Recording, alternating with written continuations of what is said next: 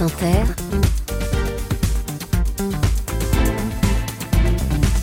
le 7-10. Et Léa, ce matin, vous recevez une chanteuse et comédienne. Bonjour Elena Noguera. Bonjour Léa Salamé. Merci d'être avec nous ce matin. Si vous étiez un pays, un écrivain et un sentiment, vous seriez quoi? Vous seriez qui?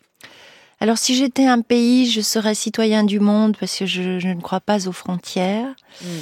Si j'étais un écrivain, je serais euh, Durette.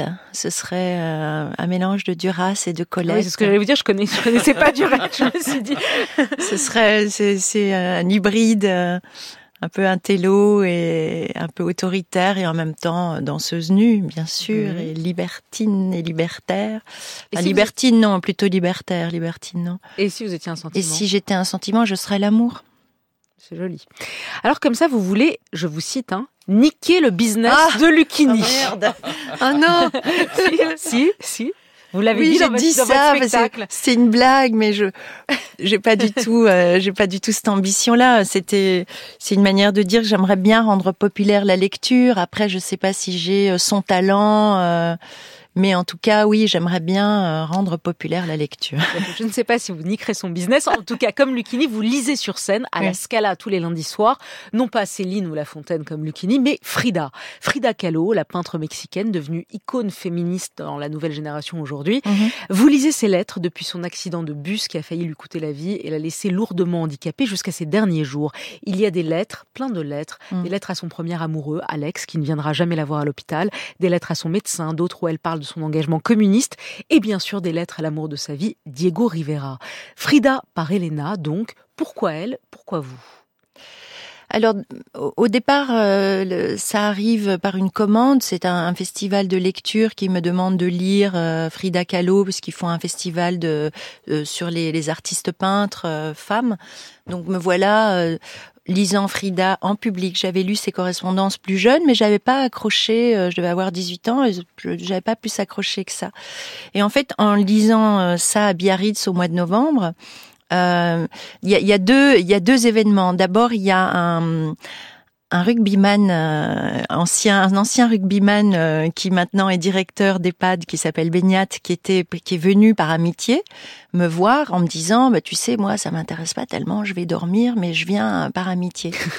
Et quand je suis sortie de scène, il m'a dit, mais incroyable, je n'ai pas pas, dormi. dormi. Je suis restée attentive, tu m'as captivée, je ne connaissais pas Frida, ça m'intéresse. Enfin, et donc je me dis, mais s'il y a une personne à qui ça fait ça, c'est c'est fantastique. Donc ça m'a, euh, ça m'a, Ça vous a donné ça m'a envie. donné envie. Et j'ai et, et j'ai senti aussi un, un lien avec Frida, c'est-à-dire j'ai eu une mystique ce soir-là en me disant, mais c'est fou en fait, si si on y pense réellement, 80 ans plus tard, je viens sur scène donner sa parole, c'est-à-dire ce sont ses mots, sa douleur, et je me suis sentie euh, Investi. investie d'une mission et j'ai trouvé les résonances avec moi, même si j'ai pas la même euh, vie qu'elle, mais on trouve toujours des résonances avec ces lectures. On comprend bien qu'il n'est pas dormi, votre ami footballeur, euh, puisque les mots de Frida, quand que vous lisez sur scène, sont intenses, crus, au scalpel. Ils disent une vie de souffrance, mais aussi de résilience. Frida est née à Mexico en 1907. Fille d'un photographe, elle se destine d'abord à faire des études de médecine avant que, à l'âge de 16 ans, elle soit percutée euh, très violemment par lors d'un accident de bus. Elle est alitée des mois et des mois, et toute sa vie, ce corps brisé, ce corps cassé, va lui faire tellement mal. Elle va le peindre, ce corps brisé. Il y a notamment sa fameuse peinture très connue où elle Mhm. est nue, seins nus, avec euh, avec une barre de fer qui la qui la qui la tient, qui tient ce corps. Euh, et elle va commencer à peindre parce que l'ennui, l'ennui de ces mois alités, l'ennui et la solitude. Je me peins parce que je suis seule. La solitude, c'est quelque chose qui va marquer toute sa vie. Oui, ouais. c'est très fort et c'est euh, c'est aussi ces mots-là qui ont résonné euh, parce que euh, bon. Moi, ça fait un moment que, que, que je suis là, que je fais des choses à ma mesure et euh, que j'en fais beaucoup. Et souvent, on m'a dit dans ma vie, mais c'est fou, euh, comme tu es prolixe, euh, tu écris par lit, tu écris par là, tu joues, tu chantes, tu fais des films, machin, tu réalises. Et euh, bon, je comprenais pas trop et donc j'avais l'impression d'avoir une boulimie. Mais quand j'ai dit ces mots, je me peins parce que je suis seule, je me suis dit, mais en fait, je j'écris, je fais beaucoup de choses parce que je suis seule et j'ai un senti j'ai envie de pleurer, c'est bizarre. J'ai un sentiment de solitude qui ressemble à ça. Vous avez un sentiment de solitude qui ressemble à cette femme peintre alitée et, et parce que vous, votre corps, ça a été plutôt. Ah, votre... mon corps va très bien. Oui. Alors j'ai pas du tout le même rapport au corps, Oui. mais le corps existe aussi dans ma vie. Il a, il a une autre place. Il est trop important pour d'autres raisons. J'ai été mannequin. Enfin, je suis pas comparable. Mais la solitude, vous la ressentez. Mais il y a, oui, il y a toujours. euh, Et en mais- fait, si vous faites tellement de choses, effectivement, vous êtes chanteuse, Oui. actrice, metteuse en scène, etc. C'est parce que je m'ennuie et que et qu'il n'y a pas forcément. Si j'avais cartonné quand j'ai commencé à être chanteuse, ben j'aurais fait des disques toute la vie, je serais en tournée, je serais une, une chanteuse célèbre. Or, il y a une espèce toujours de, comme elle, de mise à part. Je me sens mise à part et donc je me sens, je, je la comprends. Alors que évidemment, je ne suis pas transpercée euh, à proprement parler par une barre de fer et je ne suis pas handicapée. et- mais mais il y a comme, je comprends, il y a un parallèle Et- que je comprends. Et puis il y a l'amour, Et Frida. oui, Et oui, ce que j'allais vous dire, c'est une femme amoureuse, passionnée. Oui. Un homme ne sera dans sa vie absolument, le peintre Diego Rivera, à qui elle écrit toutes ses lettres des lettres enflammées et tourmentées, malgré leurs différends, leurs violentes disputes, malgré les infidélités. Ils chemineront ensemble toute leur vie, ils se marieront d'ailleurs deux fois. Oui. Elle le décrit comme un amant, mais aussi comme un ami et comme un enfant. Euh, c'est l'amour absolu?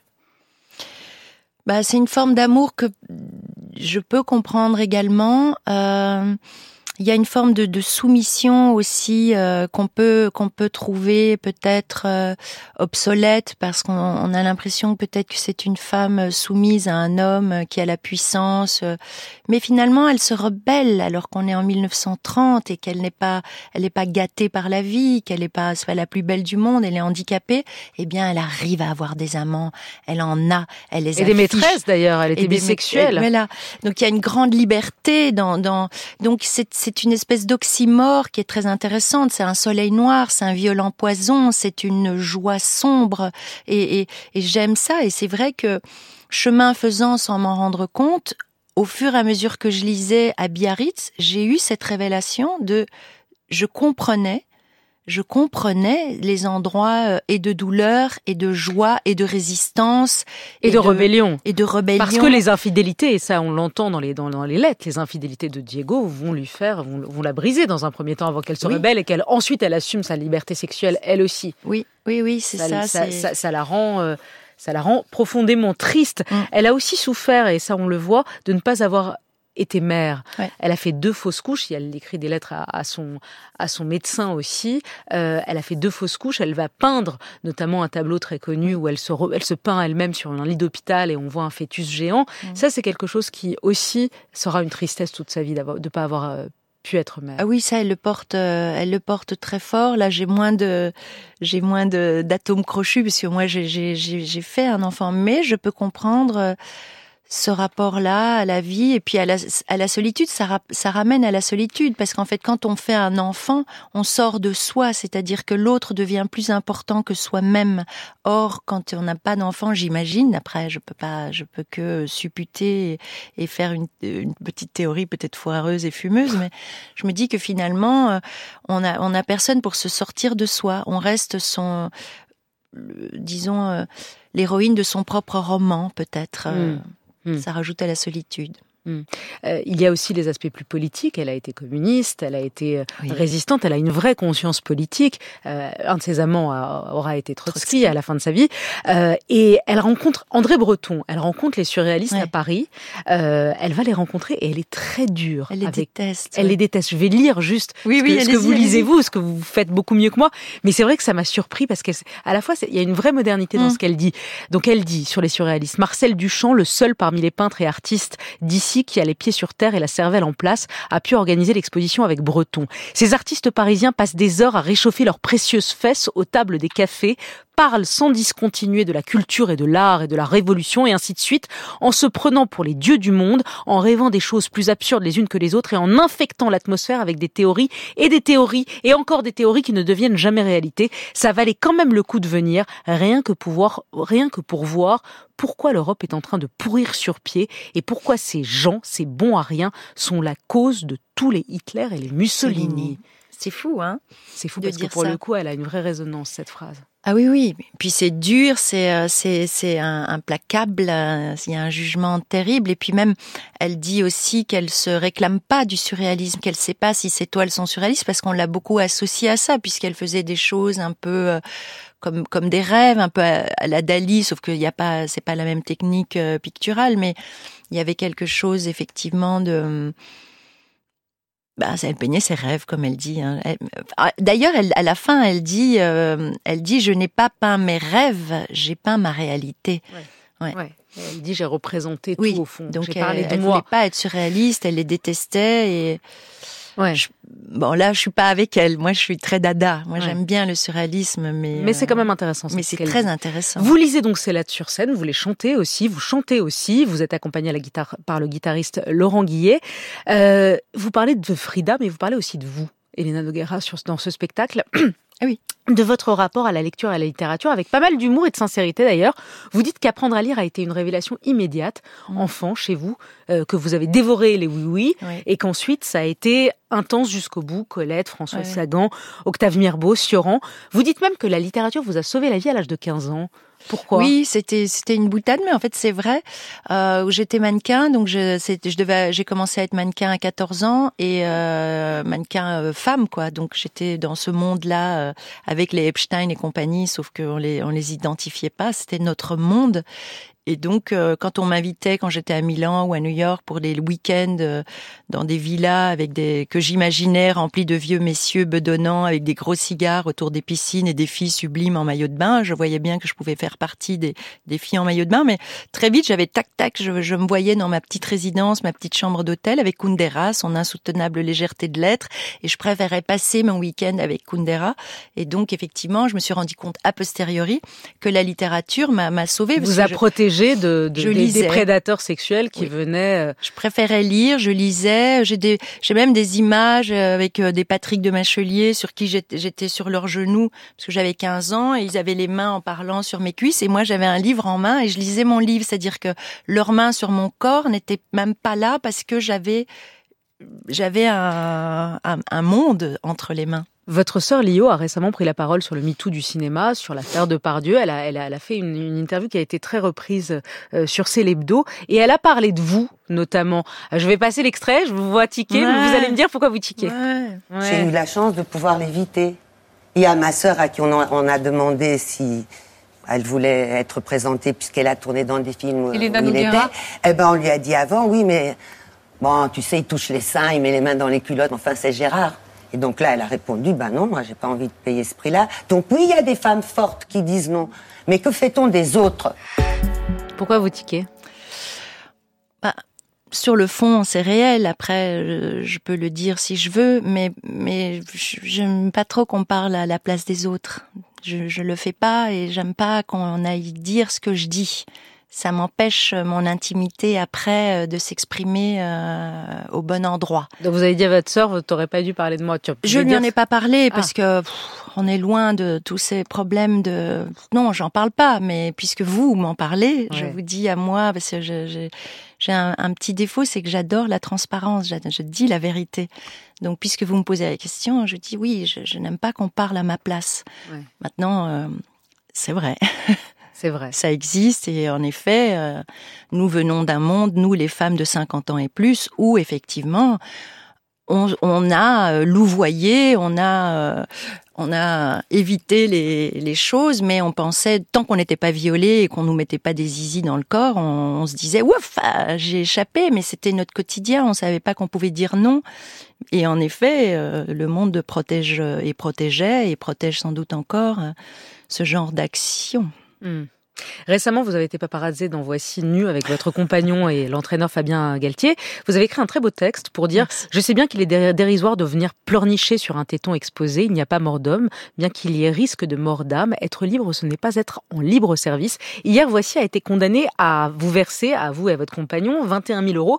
Ce qui m'a. Cool. Ah, vous n'êtes pas au courant? Non, pas cette somme-là. C'est chouette. Ah, bah écoutez, je- je- j'espère que je me trompe pas. Hein Mais ce qui m'a fait sourire, c'est que lui recevra 12 000 euros et vous 9 000. C'est-à-dire que ses fesses nues sont Ah oui. plus graves. Ah ben Que non, vos alors je, Non, oui, vous bah non, je, je- non, je trouve tout dégueulasse en fait dans, dans ce traitement euh, de, de cette presse-là. D'abord, effectivement, euh, leur manière de défendre la chose, c'est de, de dire que je me suis déjà exposée nue, ce qui est vrai et je le revendique et je n'ai pas honte.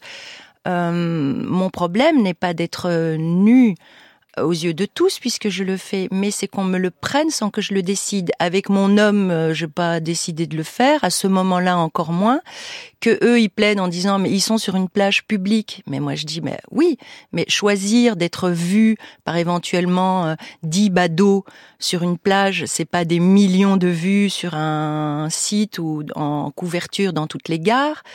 Vous ne vous mettrez plus à poil sur une plage publique. Si, Ah, mais, vais euh, mais si, c'est pareil, je veux pas qu'ils bouffent ma liberté. Et effectivement, après, ils font des barèmes entre euh, euh, la nudité des femmes vaut moins cher parce que soit on est quoi, on est des catins euh, qu'on met sur le sur le trottoir plus facilement. euh. donc tout m'enrage. Je dans- vois, j'entends, euh, j'entends. On va terminer avec les impromptus. Vous répondez spontanément. Ok, ok, ok. Vous disiez à Paris Match il y a quelques jours, on me voit gentille, douce, molle, dilettante, je m'en fous, j'avance. Vous n'êtes ni douce ni dilettante ce matin, en tout cas. Je sais pas. Ah oui, c'est Ouais. gentil, merci. Ouais. Oui, c'est après les idées que les autres se font de moi euh, m'appartiennent pas. Je sais même pas moi-même, alors. euh, Vous avez été mère très jeune. Si c'était à refaire, vous referiez pareil ou vous, attendez, vous entendriez un peu? Ah non, je ferai pareil, euh, c'est bien. euh, Je le connaîtrais, euh, c'est-à-dire que je le connaîtrais plus longtemps. Là, j'ai un petit-fils de 3 ans. C'est Vous êtes grand-mère mais c'est 54 génial, ans, je me Comment c'est possible Je me dis, mais c'est fantastique. je, je connaîtrais ce petit être euh, le, le plus longtemps possible. Euh, Je le ferai même plus tôt. Qu'est-ce qui, ah, qu'est-ce qui vous indigne Oh là là, mais Vous dites, je suis révoltée par la course au fric. La course au fric, oui, l'irrespect. euh, c'est vrai que le monde dans lequel on est me, me rend ma boule. Isabelle Adjani ou Isabelle Huppert? Ah, toutes les Isabelles. Marguerite Duras ou Françoise Sagan? Duras, Stromae ou Angèle? Stromae, Rugby ou foot? Rugby, Évidemment. L'amour dure 3 ans, 7 ans ou toute la vie? Toute la vie. Liberté, égalité, fraternité, vous choisissez quoi? Liberté, liberté, liberté. Et Dieu dans tout ça? Et Dieu peut-être, hein, qui sait. Elena Noguera, merci beaucoup. Frida Merci. Kahlo, votre spectacle intimiste, touchant, très sincère. C'est tous les lundis soirs à la Scala à Paris. Très, très belle journée à vous. Merci, vous aussi, merci Léa.